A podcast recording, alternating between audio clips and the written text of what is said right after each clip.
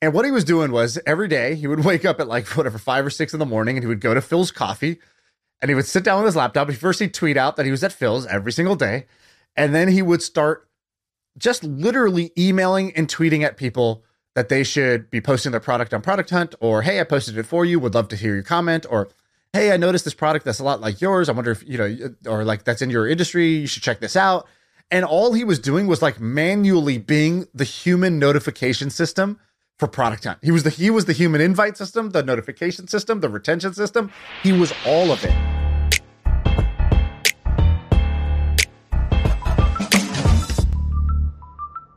I have a feeling you're coming with fire or something. You seem fiery today. I got some good stuff. Uh, also, I just watched. Do you ever watch Barstool's interviews with people? You watch? Are you talking about the Caleb Pressley one? I don't know who that is. Maybe that's his name. It's the one with Aaron, they, Yeah. they interviewed Aaron Rodgers. I watched it today, dude. His Oh name's my God. Ca- his name's Caleb. Have you? So it's called. uh It's called Sundae.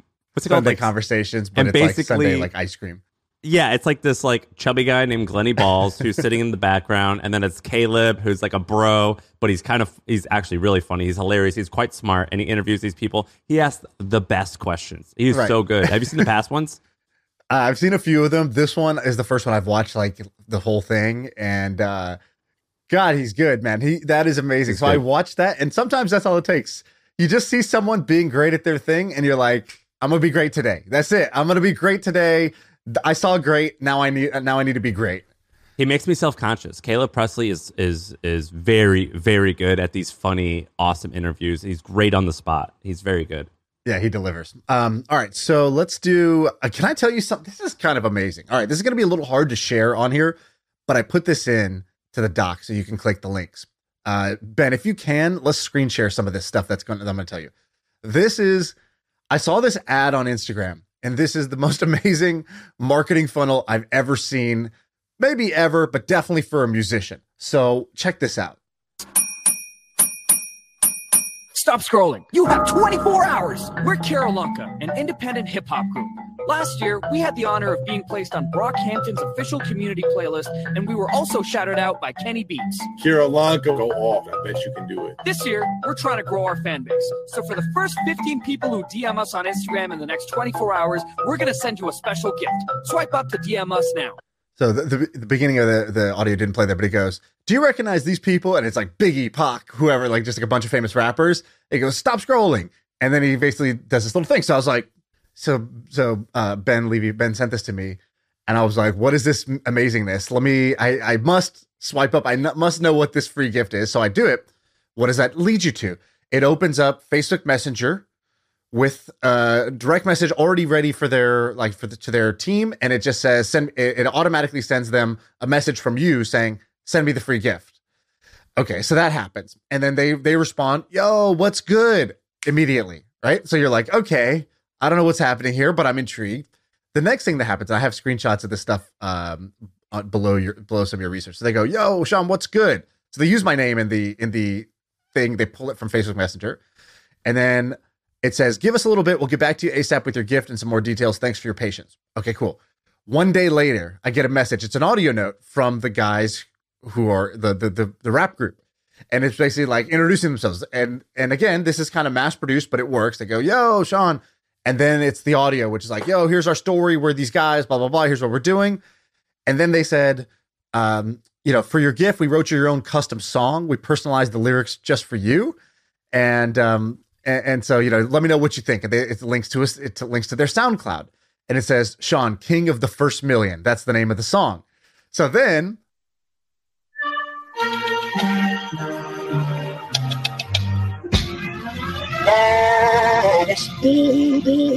Uh, yeah, the homie Sean, he run it up, ain't no underhand. Got his dogs with him, yeah, that's the gang, hope you understand. I saw the homie on Twitter, now he done messaged us. Invest your funds with a out of ET, get it done. But I can't afford it to keep it real. So they send the song, and I'm like, okay, well, I don't know what's happening right now, but like, this has never happened before where you go from there's an Instagram and Instagram ad about a band that you never heard of, then you swipe up, then they send you an audio note and a personal message, then they send you a song the following day that's like got your name in it, and then they followed up again and they're like, yo, um, I don't know if you're in New York. I'm gonna pretend you are. We're doing a show. Here's the here's a link to a show. Here's the tickets. And then they send like this automated graphic using Canva of uh, you can see it there. It's like me crowd Yeah. surfing. Uh, it's I like scroll down. I don't know what is going on, but this band is kind of genius in the way that they're promoting themselves, and they're still small. They're called Karalanka. They're still small, but when I saw this, I was like, I don't know. They may not, they may or may not be the best musician, but they are probably have the highest overlap of market, like kind of marketing genius for a young band, and they play music, right? It's like there's a lot of marketing geniuses out there, but they don't make music. There's a lot of musicians, but they don't know anything about marketing. These guys know enough about both to be very dangerous. I just But thought this was is this- amazing. Hey, quick break to talk about our sponsor today. We're talking about HubSpot and their new AI powered service hub. Okay, so what is Service Hub? Basically, every customer today wants to be talked to in a personalized way. And before that required tons of human agents. But now with AI, you could do that in a personalized way with fewer humans involved. And so you don't have to scale up your team in order to deliver personalized chat and service. So check out HubSpot's new Service Hub to use their AI tools to give better support to your customers. That's what they want and that's what they deserve. So visit HubSpot.com slash service to learn how this all new solution can help you deliver customer service with AI to your customers. Is this uh, effective? You think? I don't understand. So they're basically doing all this to get you to buy tickets to their New York show. Is that right? Well, it's not just that. Like, it's not just to buy tickets to a specific show. It's basically the, the way I think about it is every business, you got to find a way to get like your first hundred or first thousand customers who love you. And that's like a really specific thing. It's like, I just need a thousand customers who love us. Whether it was for this podcast, like we needed a thousand people to listen who actually really love the show. And um and, every business has this. And so the question is like, how do you actually do that? And uh at YC, they have this thing that they say, do things that don't scale. They talked about the early Airbnb guys, how they used to go and they, themselves would go and call all the hosts of their New York Airbnbs. They would go to their houses. They would take professional looking photos so that the listings look better. And people were always laughing, like, you know, that's not going to scale. And they're like, well, first of all, it doesn't even matter if it scales because right now I don't need scale. I don't have scale. I just need something that's going to get a thousand people to really love us. And um, that's what these guys are doing. I thought this was just an amazing example of like actually betting on that strategy, which is that you need a small group of people to really love you and go to bat for you, not a bunch of people who just kind of sort of like you or, oh, yeah, I got, you know, we got 10,000 views on this thing. It's like, okay, but those those views, do they matter? What are those views worth versus somebody who's got a story to tell like I'm doing right now or somebody who's really impressed by you or feels interested in you or is invested in your story actually goes and clicks and learns more about you and you know goes deeper down your funnel. So I think that this is amazing because they're showing they're brute forcing that thousand thousand fans who who really care about them. Dude, I always hated this thing of, well, it doesn't scale or you got to build the scale. I've always hated that conversation for a few reasons. Number one, most people aren't going to make it to the point where they ever have to worry about that. Number two, you can brute force it and just manually and by hand do things to a pretty large number. I think the largest number that I've seen, I, let's see, I think Mr. Beast uh, is is his whole operation is worth hundreds of millions of dollars. That's a pretty brute force. Not I, I I don't know what it looks like, but just talking to him, fairly unsophisticated operation. I think when I talked to Nerdwall, you know, Nerdwall, it's a it was a blog that was at the time making like 30 million in revenue and I I think like 15 million in profit. Incredibly, I like saw a little bit behind the scenes, super unsophisticated. What what are some other things? And it was basically just them just blogging. What are some other examples of things that you've seen that are look like a tech or internet based company on the outside, but behind the scenes are like pretty rudimentary and not even like they've not even thought like, oh, we need to automate or scale or whatever.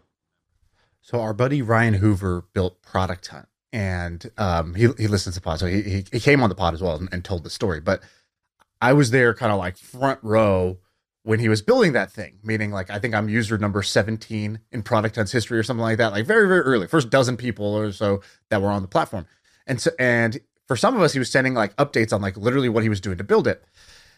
And what he was doing was every day he would wake up at like whatever five or six in the morning, and he would go to Phil's Coffee and he would sit down with his laptop. First, he'd tweet out that he was at Phil's every single day. And then he would start just literally emailing and tweeting at people that they should be posting their product on Product Hunt, or hey, I posted it for you, would love to hear your comment, or hey, I noticed this product that's a lot like yours. I wonder if, you know, or like that's in your industry, you should check this out. And all he was doing was like manually being the human notification system for Product Hunt. He was the he was the human invite system, the notification system, the retention system. He was all of it. And at the at the time, I was like, this guy's literally like sending out like hundreds of personal welcome emails a day, maybe a hundred personalized tweets per day. And then he would like, you know, sure enough, by six or seven p.m., he'd close up his laptop, he'd go to the gym. Eh, he's a very like structured guy, and Yeah, then he yeah, would like go home. He he hits the bed early. He's not like a, a- you know he's not like going out and socializing or doing anything like that. He would wake up again the next day and he would do the same thing. And sure enough, that community that we were part of, I think that first group he sent it to was like maybe 25 people. And it didn't even have his own website. He was using this thing called Linkydink at the time. It was like some third party tool to go use. And every day he would send out the email more email digest in the morning of the cool stuff people posted. And then he would tag each person with an individualized thing. Oh, Shaan, I know you guys had once looked at building a product like this. What do you think about this? And he'd get you to share your thoughts because he was asking in such a nice, personalized way that, okay, I'll go ahead and reply. But that generated all of the activity for that early community.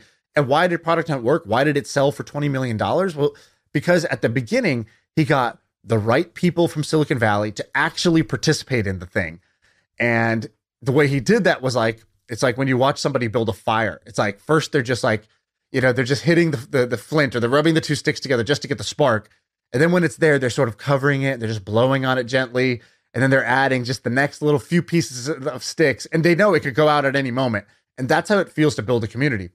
I saw you do the same thing with trends, basically, right? Like for trends, when you wanted to launch that, it was by no means going to be a slam dunk.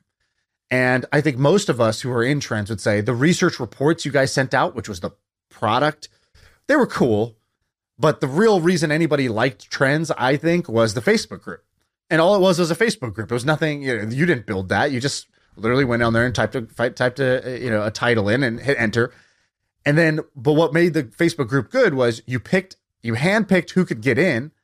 And then every day I felt like you were sharing like some super high quality stuff to get a conversation started in the group chat. Was that intentional when you do that? One hundred percent. That was intentional. And so what I, I I did two or three interesting things. So this yeah. So Trends right now is making many many millions of dollars in subscription revenue, and it's pretty simple. And there's like I think there's only five people who work on it, so it's like a pretty profitable thing. And we added these people to this Facebook group, and I would do a few things. The first thing I would do is even people who didn't pay, who I thought were impressive, like you or some of our other friends, I'd be like, "Hey, I'm adding you to this group." and I would just tell them, and I would manually add them, and I'd be like, "Oh, look who just joined! You know, it's Shaan. Shaan has done all these impressive things. Funny seeing you here. How cool!" Um, if you have any questions for Jo- uh, Shaan, just like ask him right here in the comments, and I would do that all the time. So I would add these people who did And actually. that worked, by the way, because I was like, oh shit, this group has cool people. And it's in reality that you added 300 paid members that I've never heard of. And then you added one interesting person, but you made that intro post baller. You're like, you ever seen a plane fly? Yeah, that's because of this guy. You know, it's like it was always the most like baller intro. You're like, um, you know, did you know they didn't have hundred dollar bills till this guy came around? It's like, wow. I did that all the time. And and the other thing I would do is I would just write out all these long posts of like interesting things that I was thinking about. And then I would tag certain people who A either accomplished something like that and would and would talk about it, or B, I would write comments for smart people and, re- and message them and say, Hey, Can will you do me a this?" favor? Post this on there. Or I would write posts for other people and make them comment. One time, uh, when HubSpot was looking to buy us, I saw that Brian Halligan, the then he's the founder and then CEO of the company, he joined, and I messaged like 80 people, and I said, "Hey, Yeah, uh, reply to re- re- reply to Brian. Here's a message to say to him." And so many people commented, and then he checked in like eight hours later, and he's like, "Oh my god, I've been overwhelmed with replies and notifications. I can't believe how thriving this community is." Uh, and I remember thinking, like, got him, got him. and that's, but that like interaction is how you make all, like, that's that feeling you want all community members to feel. And we used to do that all the time. But yeah, Ryan Hoover's a good example of people who have grown without like really caring about scaring, scaling. We should have like a segment another time where we like actually think about like the most like thrown together duct tape shit that we've seen that has gotten quite large. Um, And but I'm going to give you another um, angle towards this. So there's one which is the brute force do things that don't scale, and they almost do them even longer than that. They do it even past the point where it, you shouldn't be able to keep this up. Like uh, Airbnb still does that photographer thing, by the way. They turned that unscalable thing of them going to people's apartments taking photos for them and saying, "Hey, we'll we'll improve your listing for you." And now they just have a fleet of photographers around the country that'll just come do this for your listing. It's like it's a, that they Well, actually turned it into a scalable thing. And that's another thing when people talk about, well, that's not scalable. It's like, uh, yeah, it is. Like they'll talk about like an ad agency, and they're like, that's not scalable. It's like, what do you mean? Of course it's scalable. You just hire five thousand employees. Like that, that's scalable. It may be that's not what you want to do, but like, yeah, everything, virtually everything is scalable. Like you just have to add a ton of people, probably. Hey, let's take a quick break to tell you about our sponsor. It is a podcast that we want you to check out. It's called D2C Pod. It's hosted by Ramon Berrios and Blaine Bolus. It is brought to you by the HubSpot Podcast Network, the audio destination for business professionals. And this is a podcast about all things direct to consumer, D2C. It's e-commerce stores. It's how you optimize your brand. And they're talking with founders, marketers, and the platform creators about all kinds of things that you need to know for D2C. You know, website conversion, paid ads, Facebook ads, consumer trends, email marketing. If you want to know the stories behind your favorite brands, this podcast is for you. They did an episode recently about scaling creator growth and influencer incentives. I thought it's pretty cool.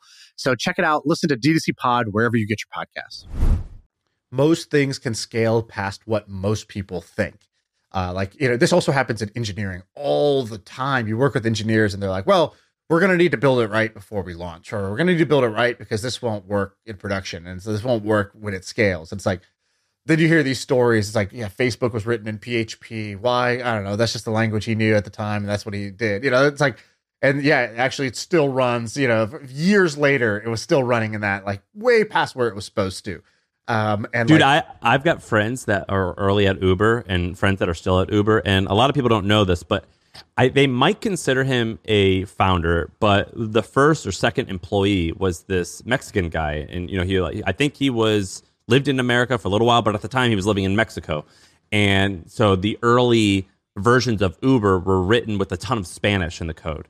And and so my friends who were early there, they told me, yeah, like I, I forget this guy's name. Do you know who I'm talking about? I, I I remember reading about him, but I don't know his name. Top of. Yeah, he was he was Mexican, and so they and he had you know his friends in Mexico were like, yeah, well, well, uh, my I know a good agency, we're gonna have him do it. And they said it was kind of thrown together and kind of janky. And I've got friends now that still work there, and they say every once in a while we'll find Spanish in the early code base because that is you know what these guys are writing. We'll find like Spanish notes and things like that. And that was the early version of Uber. And think about how many rules of Uber got violated, of uh, how many rules of startups that Uber violated. So, for example, um, the Uber founders, Travis and um, Garrett, they didn't work on it full time. Uber was not a project they were willing to do. They just literally tweeted out, "Hey, we need a general manager." And random guy named Ryan Graves was like, "I'm a hustler, I'll do it." And they're like, "All right, cool." It's like they literally like delegated the CEO job. Then did they have a super strong technical team, technical co-founder who could write the code and do this in-house? Nope. Use the third-party dev shop to build the, the first version of the app. They outsourced the coding. You know, most of the investors who invested in Uber would tell you if you're a, a product guy and you go in and you say, "Yeah, I'm going to just use an agency to write the code for the app," they'd be like, uh, Uh-uh. "Yeah, this is not. Yeah, no go." Did- okay, then what's the next thing? Then they literally broke actual laws. It was like running, and they they got a cease and desist from San Francisco saying, "Hey, for every day you're operational, you owe us five thousand dollars per day," and they just kept going. Then the next, you know, they just violated rule. Another one at the time. I remember at the time when Uber first came out, Airbnb was was popular at the time. And I talked to our investor. I was like, should we be doing a product like this? He's like, ah, no, bits, not atoms. That was like a common phrase in Silicon Valley, which is you want to do startups that are software based because they can they're the ones that can scale and have profit margins. All these things with real world cars and homes and t-shirts and stuff like that. Like that stuff super hard to scale, ends up being super, super low margin. And okay, and some people say, oh, they're right, you know, Uber's not that profitable. But the reality is that the founders and investors in Uber did fantastically well um, scaling this thing up, and it was kind of a narrative violation. There was all these narrative violations, all these these general rules that were broken. That like today, if you said, "Yeah, I'm the I'm the founder of this thing," no, I'm not working on it full time. I found a guy on Twitter to be the CEO, and then we're using this agency in Mexico to build the app. Yeah, we're the next big thing. That doesn't fly. And guess what? It worked. Dude, we got to go on a quick t- uh, story tangent. That, that's kind of what this whole first half is going to be, I guess. But there's this guy named Scott Belsky. I'm friends with him, or, I used to be a little uh, friends with him. I haven't talked to him in a while. But you, do you know Scott? Yeah, I'm. I like him a lot. I like to think I'm friends with him. The reality is, I've talked to him twice. yeah, fr- friendly with him. He invested in my company, and, and I've hung out with him once or twice. He doesn't know this, but he's kind of like I'm his secret admirer. Like he's like this like good looking, handsome dude who dresses nice, is nice, and seems like really wealthy and rich. And like I, I like when I see him, I'm like, dude, you're the best. And I've talked to him. If you have ten million dollars and a jawline, Who's all in? Sam is all in. Yeah. yeah, definitely all in. So like I love this guy. And uh, he's great. So basically, I got to tell you a quick Scott Belsky story. So at, right now, he's like uh, an executive at Adobe, but not just like an executive. I'm pretty sure he's like in line to be CEO. And a lot of people don't realize this. Adobe is one of like the 30th largest companies in the world. I think their market cap is like three, four hundred billion dollars. And Scott Belsky is he's pretty young. He's in his early 40s, and he uh, I cold emailed him to invest in the hustle, and that's how I became friends with him. And I met with him one time, and he goes, "Yeah, so like when I was 26 years old, I was starting my company called Behance. So Behance is basically it's Behance and Dribbble are like the two companies where you go online and designers can host their portfolio and kind of talk to one another." And he was like, "I was just starting this company, and in my head, I knew he worked at Goldman." And I knew that he was from like a wealthy like Jewish family. I think his fa- his grandfather started like Kaplan, you know, Kaplan University. Um, oh, no way.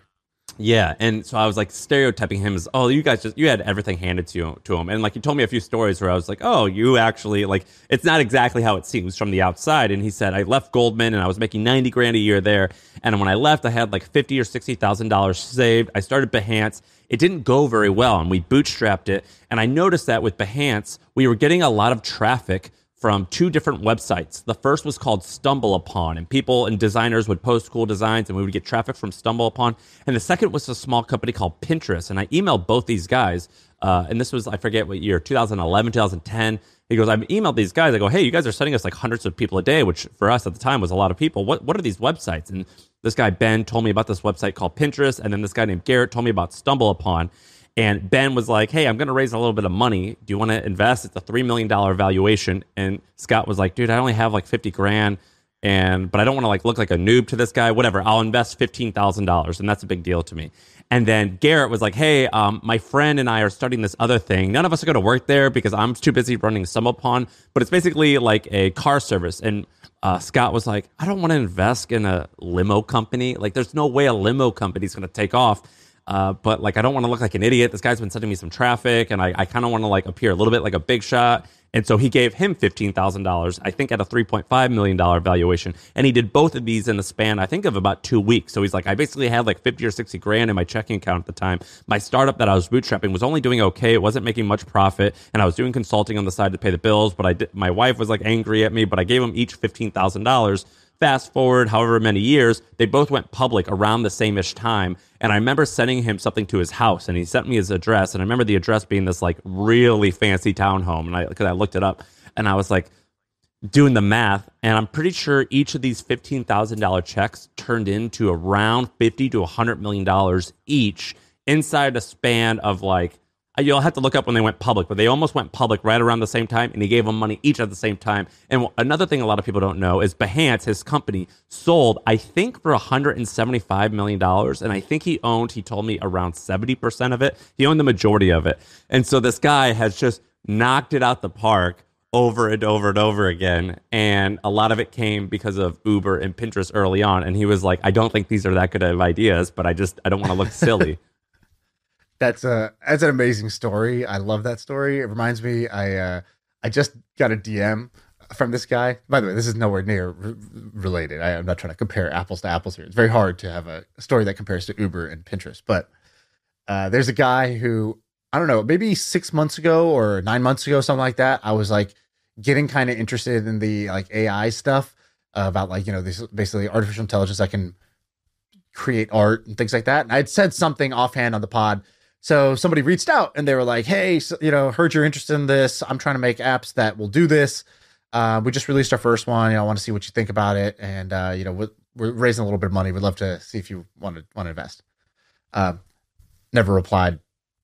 I go. Uh, I get another DM, or no, I uh, I see somebody mention this app, and I go. I go click on the founder and I click the DM. Oh, this guy DM'd me a while back saying I invest. I should I should see how it's going. So I go, hey, how's the biz going? I'll share a screenshot of this. Hey, how's the biz going? And he goes, Good, man. Good. Yeah, that app, I really ended up releasing it. It's been downloaded 120 million times. Uh, and um, and then I released another one, and it's also been downloaded like 100 million times. And um, yeah, it's really it's going really well, man. How are you? oh And I was like, my well, I, god! Uh, I'm I'm currently walking off of a cliff uh, because I never responded to that initial DM. yeah, your replies like, well, I recently switched from Trader Joe's to Whole Foods. I've been tinkering with that. yeah. yeah just, I just did my 401k match. Uh, yeah. That's pretty fascinating. Um, you yeah, should so- have probably not much you.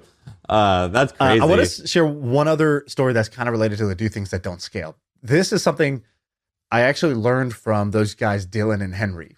So I'm a big fan of this like idea that you have to find a way to learn from three groups of people people that have done it before. So people who have done it a bunch of times. So that's, you know, people normally try to go learn from them, mentor type people people that are in the game, they're peers just alongside you. That's kind of how we got to know each other. We were in a peer group, a mastermind group. And no, we haven't made it, but like we're all trying to make it at the same time. And so we can learn a lot from each other. And then lastly is people who are just starting out in the game fresh, they don't know any better. And there is a certain tactic to like A, spend time with each of those three groups, and then B, be humble enough and know how to ask the right question so that you know how to actually get advice from all three of those groups. Because if you ask the same question to all three, you're not going to get valid information. You're not going to get the right answers from all three, right? Like the question you would ask to somebody who's been through it before and the things you should talk to them about are different than the ones that you should talk to your your buddy who's going through it right now and the 19 year old who just graduated from college. You can't ask the same question. So I'll tell you something that the, the sort of the 19, 21 year old or whatever, I don't know how old they were at the time, maybe 21, 22, uh, Dylan and Henry, they were fans of the pod. Then they flew, they offered to come help us with our video setups at the time. Well, and previously they were fans of the pod, and they would chop up clips for us and share it on social media. And a lot of their videos were beautiful, awesome, and they just brute forced their way to having a relationship with us. They exactly, and that became a, a, a- full on agency that does you know pretty well. They they did it for us, then they did it for the All In podcast. They did it for a bunch of, and so people kind of know them now. Um, but at the time, nobody really knew who they were. They were just guys who just graduated from college. They had their own podcast, which was kind of like ours. Uh, but no, you know, you go, you can go look at the views. Nobody, nobody watches the thing. But that's okay. Like, you know, it's most podcasts nobody listens to, especially ones by guys who just graduated from college. But they flew out to our house there and they were installing the like kind of studio setup in my garage at the time. And um and I went out there, I was like, You guys need some water? You guys are like you guys all right? You guys have you guys eaten anything? I was like kind of like parenting them. I was like, you know what, are you guys okay? What are you doing here? And um and so I went out there and I started shooting the shit with them. I was talking to them and I was like, so what's your guys' is like I was like, give me advice like if I was your friend and, I, and I'm like, you guys got a podcast? That's pretty cool. Like most people your age don't have a podcast. Like, what do you what's y'all's strategy? What are you trying to do? Why are you trying to do it? What are you trying to do? And I was like, explain it to me like I was your buddy. And they're like, well, um, you know, we kind of we like podcasting, it's fun, so that's why we do it. The second thing is um we just think that like making content, like we don't have money to go advertise. We don't have like we don't have connections that we could just go knock on a door and get into some get distribution somewhere. So like content is our only chance. So we just wanted to get good at content. The best way to get good is just to do it a bunch. I was like, all right, that's another smart thing. And I go, but nobody's watching your shit, right? So like, is it even working? It's kind of like what you're saying about this band thing. Like, does this even work? Like, this is cool. It's interesting, but is this valuable? Like, is this actually going to work? Yeah. And he goes, "Oh, I'm just wait." He goes, "Nobody watches it today." He goes, "But someday, if we start to get people to watch, there is now a library." He goes, "We call it our binge bank. It's a place where you can go and you can binge Dylan and Henry." And I, I was like, "What?" And he's like, "Yeah, well, basically, we just want to have a rabbit hole for you to go go down. Because if anybody ever gets it, like today, nobody's interested. But if people ever get interested, I want to have this bank of content that they can go binge." And sure enough, after like, you know, 45 minutes down this rabbit hole, you're going to walk out being like, I think I love these guys. I feel like I know these guys and I want to hang out or work with these guys. And I heard that and I was like, that's really fucking smart. I was like, that's the way to think about content, because most content doesn't just like immediately hit and blow up, but you want to have this. And I thought about it because I was like, there are several people who I've gone down that rabbit hole with, and I've come out with that same exact conclusion after a 45 minute dig. You do this all the time. Like, you discover somebody, you go read everything there is about them. You go read their old blog, you watch their old talks, and you come out, you'd be like, this guy is awesome. This this girl is amazing. And they had to create that like library of themselves, that personal library to go and let you binge. And I thought about it because you know the band like the the guy Macklemore, the like the famous rapper guy. I remember maybe 10 years ago now, me and my buddy Trevor, we started like we like found his one of his songs and we were like, "Oh, this guy's cool. Who is this guy?"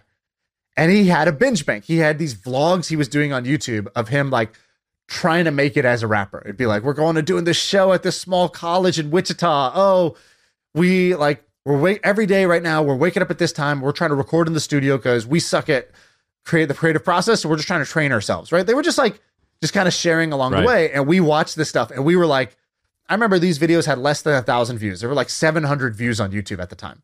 Like I just went back and looked at it. Now those have each like millions or, like close to a million views each on those videos. At the time, less than a thousand. And we became super fans of this guy. Why? Because it's fun to be early. We liked what they were all about. And we felt like the quality of content was like higher than the views. And so that made it for like an exciting, it's like we found a, a treasure. Dude, people say that in our comments on YouTube.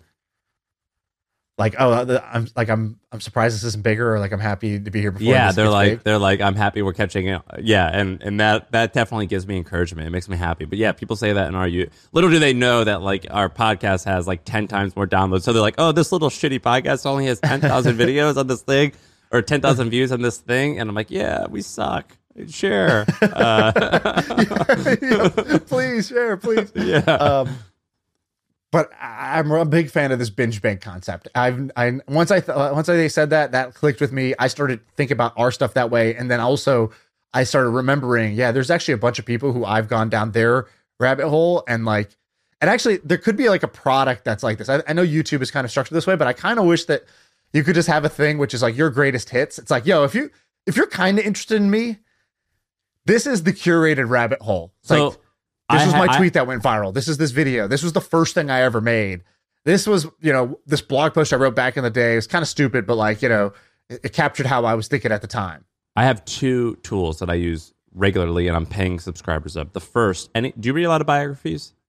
No, none. So I read Only a ton of biographies. take over the world. Yeah, I read a ton of biographies. And so any biography that talks about a person who is a little bit pre internet era, I'm a subscriber of newspapers.com, which has aggregated like every newspaper ever. So, like, for example, I was reading a biography about Dan Gilbert or something about Dan Gilbert, the founder of Rocket Mortgage, I think it's called, and the guy who owns the Cleveland Cavaliers, or oh, I forget, he owns everything. Yep. And so, like, his company got pop, it was called Rock Financial originally. His company got popular in the 90s. And so I just Google Rock Financial, Dan Gilbert, set newspapers.com to 1985. So that, I knew that's when he started to 1990. Uh, and then went public in 92. So I was like, I'm going to find everything. I read all of these articles uh, about him before he was like, you know, it was like really like he was in the making at that point. And so that's like my favorite tool is newspapers.com. The second one for anything that's internet related is Web Archive. So like whenever I talk to anyone who's like popular on the internet, I go and look back at right when they started. I like to look at their old websites, and you could like see the trend, and you could see the trajectory, and that starts that teaches me a little bit about patterns and like, all right, it's okay, and it also makes me feel like, all right, it's okay to be shitty even at this size. It's okay to be only okay around this size. You know what I mean?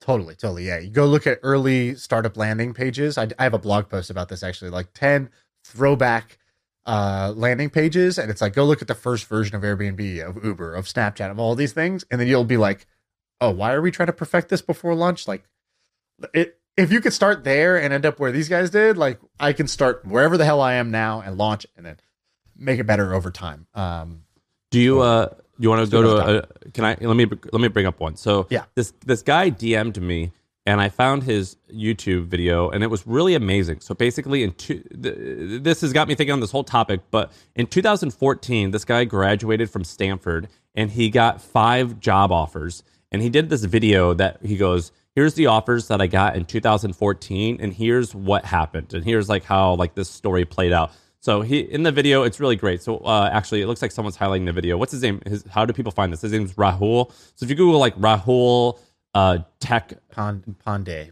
P A N D E Y. yeah. So you Google that or just like Rahul and then like Tech Tech jobs, and I bet you it'll come up. So basically, I'm going to summarize it, but here eh, the video is great. But here's basically the offers that he got. So the offers that he got from Twitter with with a combination of stock and salary was 190,000.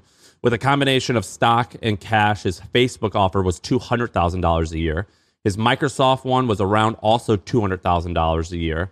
His Square one around $160,000 a year. And this is both a combination of stock, equity, and sign up bonus. And his Google one was $250,000 a year. Now, fast forward eight years, what would that stock plus cash be worth? So basically, the stock, the cash is mostly stagnant. I think he added like an eight percent annual growth. The stock, he looks at what each uh, uh, what it grew since then. So his Twitter comp, fast forward, it would almost be the same because their stock hasn't grown.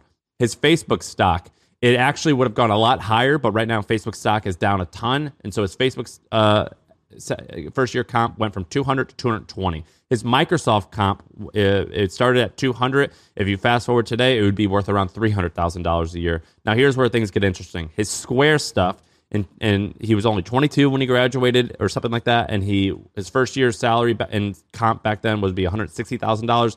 Fast forward, the stock is now worth a $580,000. And his Google stuff was worth $250,000 a year, now worth almost $700,000 a year. And keep in mind, so here's a few takeaways from this. The first takeaway he said this funny thing in the video. He goes, Square offered me something uh, that I didn't think was any good because the recruiter said, you know, if Square one day becomes a $7 billion company, the stock that we're offering you now, it's only worth $100,000 over four years. It could be worth $400,000. But he goes, I'm really doubtful that Square will ever be a $7 billion company. Now it's worth 50 billion and it's down right now. I think at its peak it was $70 billion. Uh, so the thing that is really hard to understand is that everything at the time, most things seem expensive. And the reason why things seem expensive is because exponential growth is incredibly challenging to understand. So if I tell you that something is going to grow at 7% a year every single year, that's actually kind of hard to understand, but that what that means is it's going to double every 10 years. If it's going to grow if it's going to grow at 30% a year, which a lot of these tech companies are, that means it's going to double I think every 2 or 3 years. And like exponential growth is really hard to understand. The the another thing that is really interesting is uh, leveraging offers and negotiating is very possible even if you're a 22 23 24 year old and so you always do better when you have another offer in hand and you play them uh, off one another. And finally the most important thing for people listening employees at tech companies 100% can get meaningfully rich. And people don't talk about that enough because it's a fairly safe way if you are good enough. It's a high bar. If you are good enough to get, but it's still like a million plus jobs if you add together FAANG I, I- or around there. And they hire tens of thousands or hundreds of thousands a year. So it's not like that coveted. But if you can get a job at one of these tech companies, and I'm talking about a tech company that's growing quickly and has at least a thousand employees, relatively safe, it is such a good way to build wealth in a low risk way. And the final, most important thing on top of that is now's the time.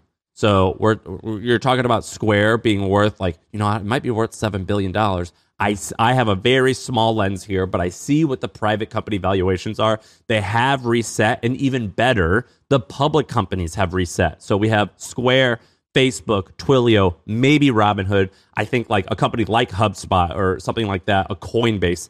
All these valuations are pretty low, if you ask me. And I think now's the time where you can get some of these offers where you're getting paid $100, $200, $300,000 a year in equity, and that could be worth potentially eight figures in 10 years. That's really interesting and a great um, ad for HubSpot. Very well done. Very native. I enjoyed that one. This data is wrong every freaking time. Have you heard of HubSpot?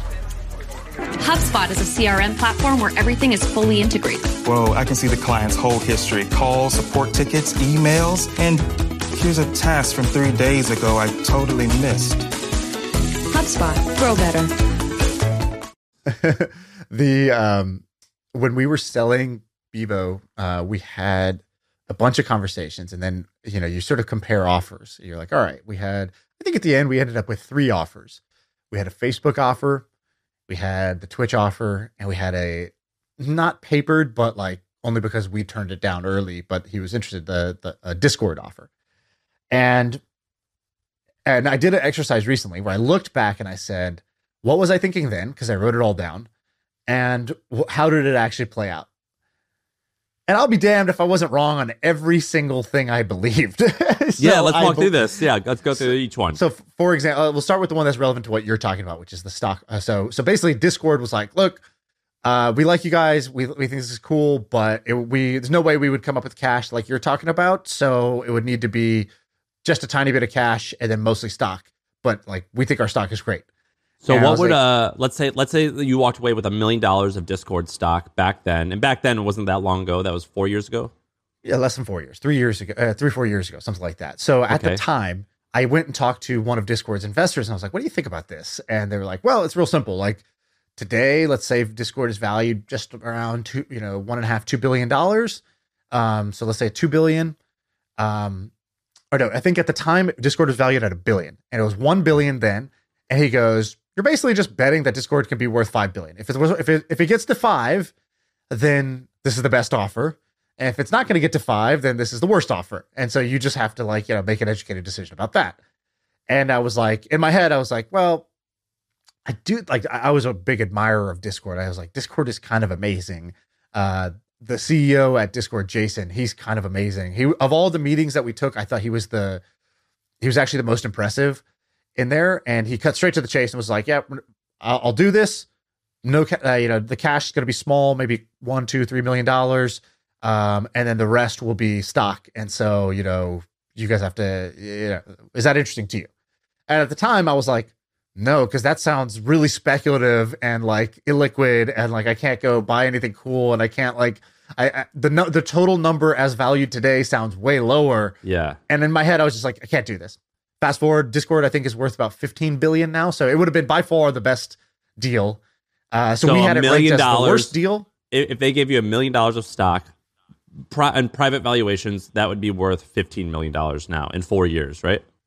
Correct. And we were getting more than a million dollars of stock if we had done that deal. Okay. So, uh, so, so that, it was it was the worst deal. It would have turned out to be that. So now that there was one caveat, which is it's, it was going to be vested. So you know, I'd also have to spend you know three years earning that stock or four years earning that stock, which I, I didn't. yeah, I you didn't probably would have been fired way before that. yeah. So, so you know, what are the odds I was going to capture all that? I don't know, but like it just shows you know uh, how our brain is not really like the idea of Discord becoming worth 15 billion was not really like it didn't seem very likely, but in actuality, the, the odds were probably in its favor, but it seemed like a very low probability thing because it just sounded big. It sounded like a big jump. It's like, is it? Am I betting that 50, Discord's going to become 15 times bigger than it is today? And actually, yeah, it did. Like the user base grew by two or three x. The monetization grew. The the overall market grew. Right? There's like all these different ways that you just multiply these things together, and you get you arrive at this private market valuation. Now, and also whatever private markets have corrected. Maybe it's not worth as much now, but like you know, it's it's hard to say. It's illiquid. Then the next one was the Facebook offer, and it's like, all right, well, Facebook's offer is higher in cash, higher in stock. Um, but we don't know about this. We don't know exactly which which stock's going to perform better, Facebook or Amazon. They both seem like great stocks. Uh, and so then it came down to intangible factors, and we ended up ruling out Facebook for some intangible factors, we, which were, in retrospect, somewhat silly reasons to decide. Uh, the first was, fi- uh, like Twitch was the leader in game streaming, and Facebook was like nobody watches game streaming on Facebook at the time, and I was like, oh man, this is just gonna be like another startup. Like they are, they're at they're called Facebook, but like in this niche, they're at zero, and they're hoping that we can help them win. And like, oh man, and we're gonna be pushing a boulder up a hill. I was like, I just want to go join the Warriors and like go play on the winning team. Facebook And- just hadn't and- decided they were going to win yet. Yeah, exactly. And also, like, my mentor was like, that's such a stupid way to think about this. Like, you're going to walk into Facebook and they're going to be like, um, cool, game streaming's over here. And you're going to be like, actually, I'm going to wander around this area over here. I'm going to go play in virtual reality. I'm going to go to AI. I'm going to go to, the, you know, news. I'm going to, he's like, you could just walk into any other department you want and just go do that thing. He's like, they'll forget you even exist after they hire you. Like, you're worried about what your day to day life is going to be like there. And like, you have no idea what your day to day life is going to be like there. And he was absolutely right. By the way, have you ever been to the Facebook campus? Yeah. It's, It's basically just for like that. those It's like of a better college. The way that I describe it, it's like a mall where everything's free. So like they have like a food court and they don't have just one pizza place. They've got many pizza places. And it's one my wife worked there and I would go and I'm like, "Oh, this is the best thing ever." And they have restaurants, like a sushi restaurant. Everything's free. They've got a ice Right. cream place, everything's free. They've got a woodworking shop, everything's free. A laundry place, a barber, a dentist. the barber. that's that's the biggest one. I was like, food I expected, but when I just saw you could just walk over to this guy and get a haircut, I was like, damn, that was like that was like a big draw for me. I was like, I could just I don't have to go anywhere. It's just free. I just walk in and get a get a haircut. That's kind of amazing. Yeah, they're like, it's free. All you have to give us is your life. Deal? yes. I knew. did, did you say there's two pizza shops on campus? so how much would the so- Facebook? So a, a million in Facebook back uh, four years ago would be worth what? um, a million in Facebook stock would have been uh, it's it's gone I think up 30% since then. So it's like you know a million would have been 1.3 right? So that's the like where the stock landed. At Okay, its so peak it was okay. about double. So at its peak it would have been double right? So uh, and and so in that one we made the mistake of basically um optimizing for really intangible things. One one that seemed really tangible was like they weren't going to take our whole team. And I was like oh I don't want to like toast at the celebration party of this acquisition and be like but not you four. They didn't hire you guys. So like uh you know, it's been awesome. The rest of us were going to go and you guys uh, y- you won't believe the recommendation letter I'm going to write you, right? Like Yeah, that, that, that would have been here's some cab money. Thanks for last night. yeah, exactly. so that that wasn't going to feel good. Of course, as soon as we rejected them and they were like, "Why?" and I was like, "Well, the team thing." They're like, "Dude, we would have just hired them a few months later. We just didn't have the headcount yet." Like, he's like, "Ah," he's like, "That's why." And I was like, "Yeah." And the commute was really far down there. He's like, "Dude, we have an SF office. We could have got you in." I was like, "Oh, also, yeah, I guess I should." the commute. They have a bus, like a bus that basically has like a restaurant, cafe, like toilet, internet, TV on Yeah. the bus. It's not even a real commute anymore. Yeah, people on the bus complained. They're like, "Oh my god, I like the the line for the pedicure on the bus was so long this morning." it's like, all right, you know, I don't know what you're complaining about. Anyway, so we made a decision. We made it was, it was we made a really hard decision, and it, whatever it ended up fine. But I, I guess like my point is, it's really hard to forecast and predict these things, and especially hard to forecast and predict what stock is going to be worth down the road. That's awesome. Um, Uh, right, so so uh, I have another topic that I want to go to All right. quick i two quick ideas one is around what i just talked about predictions so um there's this company that uh brandon sent me that's called PreciTaste. I don't, I don't even know what this is a horrible name. PreciTaste. If you go to PreciTaste prci taste.com and it's some kind of like basically it's a prediction engine. I don't even honestly know exactly how this works but basically what it's doing is it's using data like um cameras, um, like historical trends, whatever. And what it's trying to do is tell the person in the back, like how many burgers to put on the stove, like how, how many how many fries to take out of the freezer. Uh, because it's basically like how can we help you predict demand.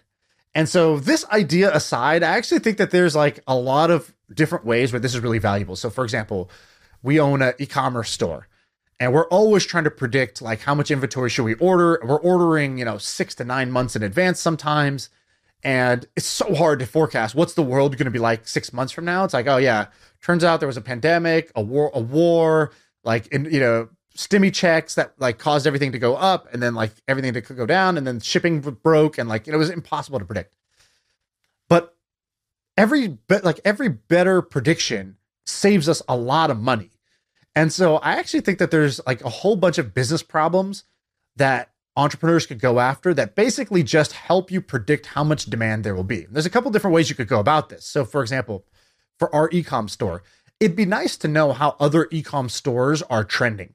Are we all trending up, trending down by how much percent year over year in our category? Because that would kind of tell us like where the overall market demand is. Uh, another prediction might be you know if i'm a if i'm a restaurant what is the foot traffic or the sort of drive through traffic like this time of year right september or in this weather pattern how much traffic should i expect today that might tell me what i need for staffing and for you know food today versus any other day and if you just think about like if you can be smarter and cut waste by 10 to 15% in in these types of businesses and these types of industries that's probably going to add up into like the tens of billions or hundreds of billions of dollars per year of money saved and uh, so I think these businesses are very interesting. This whole like demand prediction uh, industry is very interesting to me. Dude, I have done a ton of research in the trends predict, predicting business. Obviously, like we have this thing called trends, and before launching that, I was like, "What what should we do? I think I told you about this years ago, but everything I'm about to say is from years ago of research, and I'm doing it mostly off memory. So I, I'm going to be a little bit off, but not totally off. But have you heard of this company called WGSN? I think I told you about them. yeah, they're the ones who like they like say like the color of the year is lavender, and the smell Yeah. of the year is like you know Yeah, blue lily and- or whatever. But listen to this. So they're publicly traded. So these numbers are actually facts. So the 2001, sorry, 2021 revenue was 91 million uh, pounds. It's a British company. So 91 million pounds. So I, I don't know what that would be. Like 120 thirty dollars. Yeah, something like yeah, like I don't know the conversion of monopoly money to real money, but uh, no, 91 million pounds. Listen to their adjusted e- or their EBITDA was 41 million. So basically, for every dollar they made, uh, 45 was like net income profit. And what they do is they tell you which colors are going to be popular and i'm pretty sure the product it, they only have 6500 customers so it, they're paying like 25 grand a year or something like that. And i think the product basically is a quarterly pdf that tells you what colors they think might be popular. And i'm almost positive the way that they get this is they put like tablets at fashion schools and they just ask students like what they're feeling what they're liking things like that. So it's like they're asking fashion people. I guess the people who are like, I guess they like like, are you a hipster? Are you a gay guy who lives in Fort Greene, Brooklyn? Like what? Like whatever you the qualifications are for like you are whatever you think is cool. The normies, you know, like me, are gonna like start wearing. You know what I'm saying? Like whatever Nine you months think is later, ten months later. yeah, Yeah, yeah. Oh, do you are you an 18 year old who has 100,000 followers on TikTok? Check. Oh, okay. So like whatever they think there's going to be cool, that's what they like. What they predict is going to be cool, and uh, it's just a PDF. And a real life use case of this is like Starbucks is going to like make a hundred thousand uniforms. Millennial pink is the new color, so therefore let's make sure our name tags are this color. So it's a no brainer to spend twenty five thousand dollars to get this like quarterly PDF, as well as the ability to like DM someone who works at WGSN and say like, which shade of green is like the thing that we should be using. And so that's an interesting business in this trend predicting uh, space. I um I talked to somebody who does like a fashion company or whatever, and they were like A uh, fashion company or whatever. Yeah, as you can tell, I wear a blue shirt. Yeah. My fashion senses, you know, it's frozen in like the third grade, right? Like I was writing cursive the last time I thought about fashion. the um, and they were like lemons so in this year, and I was like, what? you- Like, like I didn't, even, I didn't even understand they were talking What does that about. mean? A lemon? like I a- thought they were a talking fruit? about fruit, and they were. I, I thought they were talking about like literally like what you eat, and they were like, no, as like a print or a pattern or a color. And I was like, okay, not- I was like, it sounds like you're just making things up. But they just pulled up their dashboard and they were like, no, like. What, look at the difference between like lemon and pineapple, and it's like lemon is Dude, just like pineapples were, were everywhere recently, weren't they? It was. Uh, pineapple's a bad example, but it was like you know, basically like you you can just pick. Is apples hot right now? No, apples apples are fucking out, dude. Apples are like you know they're so out right now. Lemons are so in. Pineapples what does are that so mean? in. Like Llamas pic- are so in. It's like Like a picture of a lemon on a shirt. yeah, like a design with a lemon on it or a pattern or whatever, right? Like All right. um, or or you know, same thing with like scents and color palettes and things like that. And so, and I was like, there's no way. I was like, this is all just like you know, isn't this just you know, ad agency fluff? They're just fluffing each other with these like you know random ass like things, and they're like, no, like this stuff is like the Bible to us. We we need to know what people are caring about in order to do that. I don't know if it's this exact WSN or whatever. I don't know if that's the exact one, but they're like this It could be. concept of like knowing which colors, which scents, which which styles, which uh like um Dude, is that are in. that's so that's so Is like- exhausting. Yeah, it sounds like a horrible business to be in. like if I'm gonna be in the fashion business, I'm gonna be in the men's tuxedo business. That shit has not changed for literally a hundred years. Have you seen Jack Uh, and Titanic? Nah, not, like not that's even the that, same dude. shit. I, I'm going straight big and tall for men because literally the only criteria is like, do you fit? Right, you fit. If you fit, you're in. If you don't fit, you're out. That, that's your only. I was like, that's what I like. I like a simple yes or no when it comes to fashion. It's just, do you fit or not? Because I just can't find stuff that fits. Dude, fashion's exhausting. I, I, I, that's not a business I want to be in. Although I do think like there are some brands. You know what brand freaking crushes it, and I never buy any of their stuff though because it's just too expensive. But a Louis Vuitton, Louis Vuitton, uh, they're like Louis suitcases. Louis Pecan, yeah, L- LP. Um, dude, they've crushed it for like 150, 200 years, and it's the same ass logo, the same colors, and it's just timeless. I do love those timeless things. They they do. By the way, there's it. there's like a little arbitrage going around. I don't know if you've seen this, but like uh, with a few euros. months ago, somebody said this. They're like because the dollar and the euro like got to parity, and the luxury stores hadn't changed their prices. So basically, like um, things were always typically priced higher in dollars than in euros, uh, or whatever. So I might get that backwards, but like you the a Louis Vuitton bag, you if you were in Paris, you could buy it in euros for a certain price. That same bag was selling for more that same day if you just sold it in US dollars to a US customer. And in Paris, you would also get the VAT refund. So you'd get you'd basically net getting something like 30 to 35% under market. And that was like your spread that you could then go and sell Yeah. it for in the United States. It was like kind of crazy. And so um there's like a whole businesses that are around these like the version of a drug mule. So it's like you can just pay someone who's traveling to like stuff a Louis Vuitton bag in their in their suitcase and bring it over for you across the border. And um just because like you know going flying to Europe to do this yourself is kind of inconvenient, but there's already people flying from Europe to the US every day. And so there's whole businesses that are based around this like travel Dude, arbitrage and I just like did. that. I just did research on one of these that I discovered. It's called Grabr. So the URL is G R A B R dot io. So they went with like the misspelling and the dot io. So you know they're really a startup. But it's uh, Grabr.io, and their whole shtick is shop anywhere, travel everywhere. I guess that's a really bad tagline. But basically, what it means is it connects you with people who are with these drug mules, these Louis Vuitton mules. It connects you with people who are going to overseas places and you they'll buy shit for you and you'll give them the money and it's like a marketplace for that. This is I've got the stupid ex- example of that. There's this thing called a wicked laser because I'm like a grown up.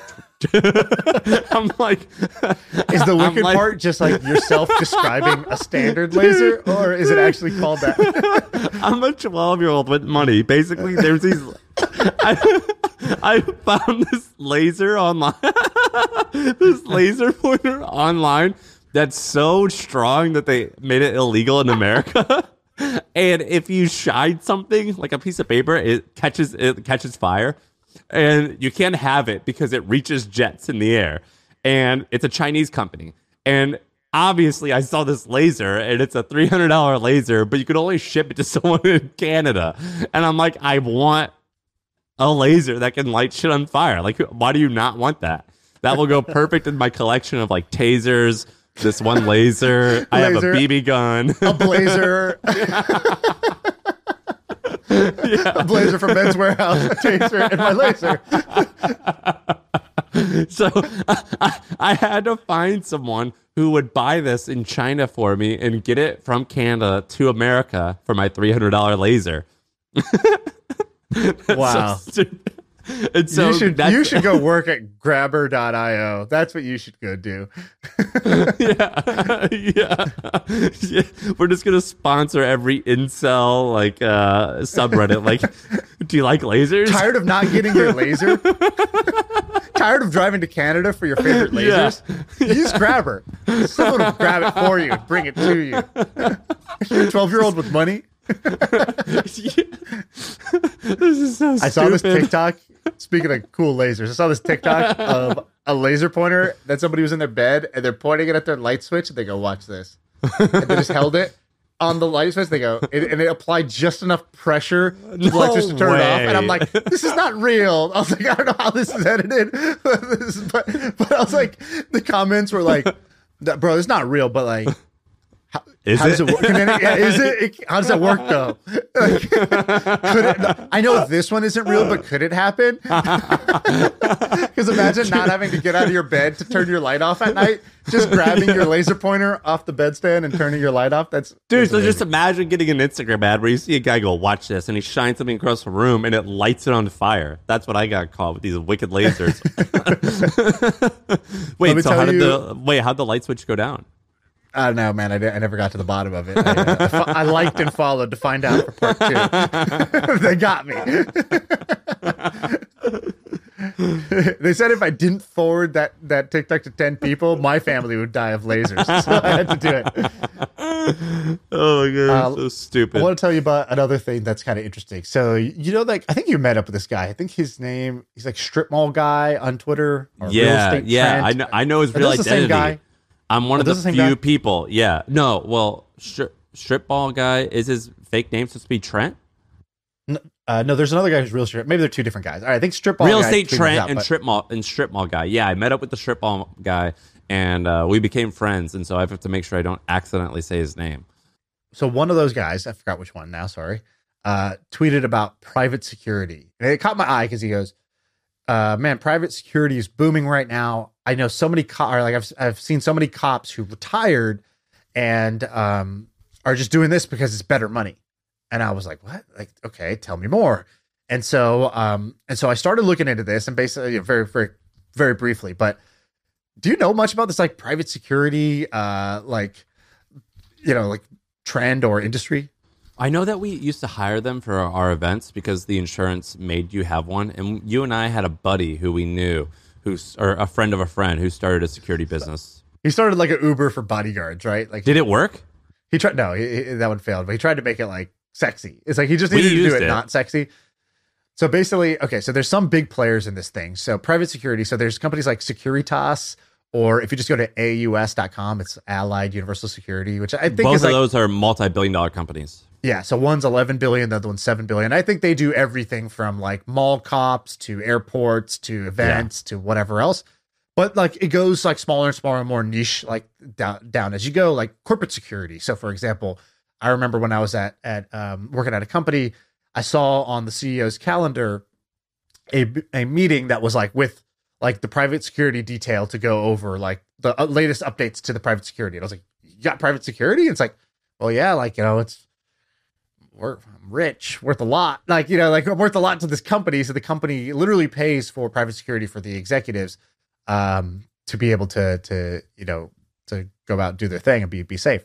And so I found this kind of interesting, and it makes it like it makes sense to me, and and uh, it makes sense to me that there's like a private world out there for kind of like retired either army, you know, military or police that might be higher paying and potentially you know an easier job um, than what they're doing today. Who who were the executives that had security? Uh, I don't want to say, but Or you, but which company? Did you say the company? I didn't hear you. no, because that would be Oh, okay. easy to figure out at that point. Yeah, I, I uh, you know, like Zuckerberg and Bezos, they release what their security budget is each year, and I think Bezos was six million, which is to me not a lot of money.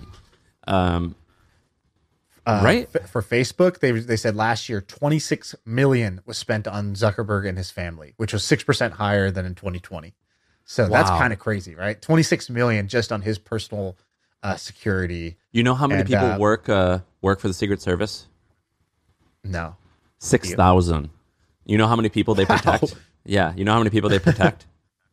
25. 25 people. spoken like a man who owns a taser and a laser. to know Dude, this I just no. I met a Secret Service agent at a wedding this weekend, and I just asked them everything. I go, "Tell me everything," and I, you know, they couldn't tell me anything really. Yeah, I was gonna say like- pretty shitty Secret Service guy. He's like big fan of the pod, happy to share. they just read out the Wikipedia to me, but like, uh, it was pretty interesting. Um, that's cool. No, I don't know anything about security, but I think it's. But I think it's speaking of uh, speaking of TikTok, there was a, a TikTok of a guy who saw Jeff Bezos on the corner in Seattle, just like w- waiting to cross the street, and he's just like, "Hey Jeff," and he like had his TikTok recording or whatever, and he's like, "You know, uh, how's it going today?" Or whatever. He's like, Go, "Going fantastic," and he's like, you know, he's ready to like walk across the street, and they go, and somebody in the comments was like, the top comment was like, "Check out the hand of the security guy." and you look and he had basically a false i think it was like a false hand. And his and basically his real hand is like in his pocket like probably holding a gun or a taser or some or some kind of weapon. And he just had like a kind of a fake hand out. And i saw that and i was like that's awesome that, That's that's sick. awesome Dude, you know what's even weirder is there was a I I'm a UFC super fan. There was a fight backstage amongst the UFC fighters and security got involved, and I kept wondering who the fuck is doing UFC security to keep the UFC fighters from not fighting, fighting each each other. other? yeah, you know what I mean. Like what what like what type of job are are they getting into? You know what I mean? Like they just see like something happening and like what are you going to do? Well, you saw the the woman that Dana White hired, the Best Buy lady. Did you see this? yeah, she was a football player. She like kept the woman or someone was trying to rob the Best Buy and she like got down low and like an O line like it was like pushing her out of the way. Yeah, the robber was trying to run out the store, and the security guard from Best Buy just starts blocking this person from getting this guy from getting out, and he's like, he's desperately trying to get out because he can't just be like stealing and just get caught inside the store. And she just ends up tackling him into like a bunch of boxes. She gets fired from Best Buy because Best Buy's like, hey, uh, liability, you attacked a you attacked somebody in our store. And she's like, Oh my god, I'm doing my job. I'm a security guard at Best Buy. What did you want me to do? And Dana White was like, That's bullshit. Like he went on Instagram, was like, Who is this woman? I want to hire her. And she's like now he's like personal security guard or something like that. Like she no works shit, with him. really? Yeah. Dude, I always see those guys and I'm like, who like you need like an Israeli trained like secret service agent to like I mean, who are you gonna have to protect a UFC fighter from hitting another it's UFC all the fighter? ex Jerry Springer uh, security guards. They have years of experience breaking this up. this episode's really getting off a tangent, but do you remember how remember Steve, the security guard from Jerry Springer, was like- who also his has own a. TV show? yeah. Probably like the top earner on Cameo right now. yeah, next to Kevin from The Office or Gilbert Gottfried. Um, oh shoot, I think Gilbert just died actually. R.I.P. But whatever. Uh, I guess Dude, that's I the tweeted this episode. out. Did you know that DMX died? yeah, dude. Yeah, I saw that. I, you, you tweeted Why out. Why didn't you tell me? you knew this information. You withheld it. that reminds me of when Dave. You know I don't was- leave my house. Da- Dave Chappelle was talking about like celebrities and how it's weird they talk to them during tragedies, and he's like, just imagine like 9-11 and and Ja Ja Rule was like being interviewed actually, and they're like, where, you know, we we need Ja right now to make sense of this tragedy. Where's Ja? Where's Ja? Where's- someone go give me Ja. We need Ja to make sense of this strategy, this tragedy. That's what. that's like you wondering like, why didn't anyone fill me in that that DMX had passed? Uh, but yeah, he's he's dead. By the way, did you see this? Uh, this blog post is. We'll, we'll close on this little last random thing, but um, check out this blog post. So this guy listened to the episode that we did with Rob Dyrdek, which is probably, I don't know, if not the most popular episode we did, one of the most popular episodes we've done. Uh, people love that one, and one of the things that Rob, one of the reasons people love it is because turns out the kind of fun-loving skater guy from MTV, like turns out he's like an absolute nut when it comes to personal productivity and like personal Yeah. efficiency. You know, his quote on there was, I am human optimization. And one of the things he had said was that he writes his wife a handwritten note every day. And so this guy wrote this blog post that was like the top post on Hacker News over the weekend. And it's called Write a Note to Your Spouse Every Day. A note a, a, note a day keeps the divorce attorney away. And he goes, um, You know, I was listening to my first million and uh, Rob Dyrdek was on there. And he says that uh, he writes a note to his wife every day because sometimes, uh, otherwise, she would be the last person to hear from him at the end of the day about what he was working on, how he was feeling. He was usually tired by then and wasn't really giving it, you know, his A plus. So he goes, for the last six months, I wrote a, a, a note to my wife every single day. He goes, all right, that's a lie. You know, I, I did it most days, but like whatever. Here's how it went. And he goes, it's amazing. Like we're on the same page about like what's going on in our lives, our kids, our finances, how we're spending our time. We talk more than ever now. Um, you know, we have more trust. We feel less stressed. We're less aggravated with each other, and like we're better parents because we're kind of like more in communication with ourselves um, uh, about parenting. And he goes, you know, here's why. Writing is thinking. So just writing helped me clear my mind. It wasn't just me dumping my thoughts onto her. It was me like getting my own mind clear. And he gives this outline. He goes, here's what I write.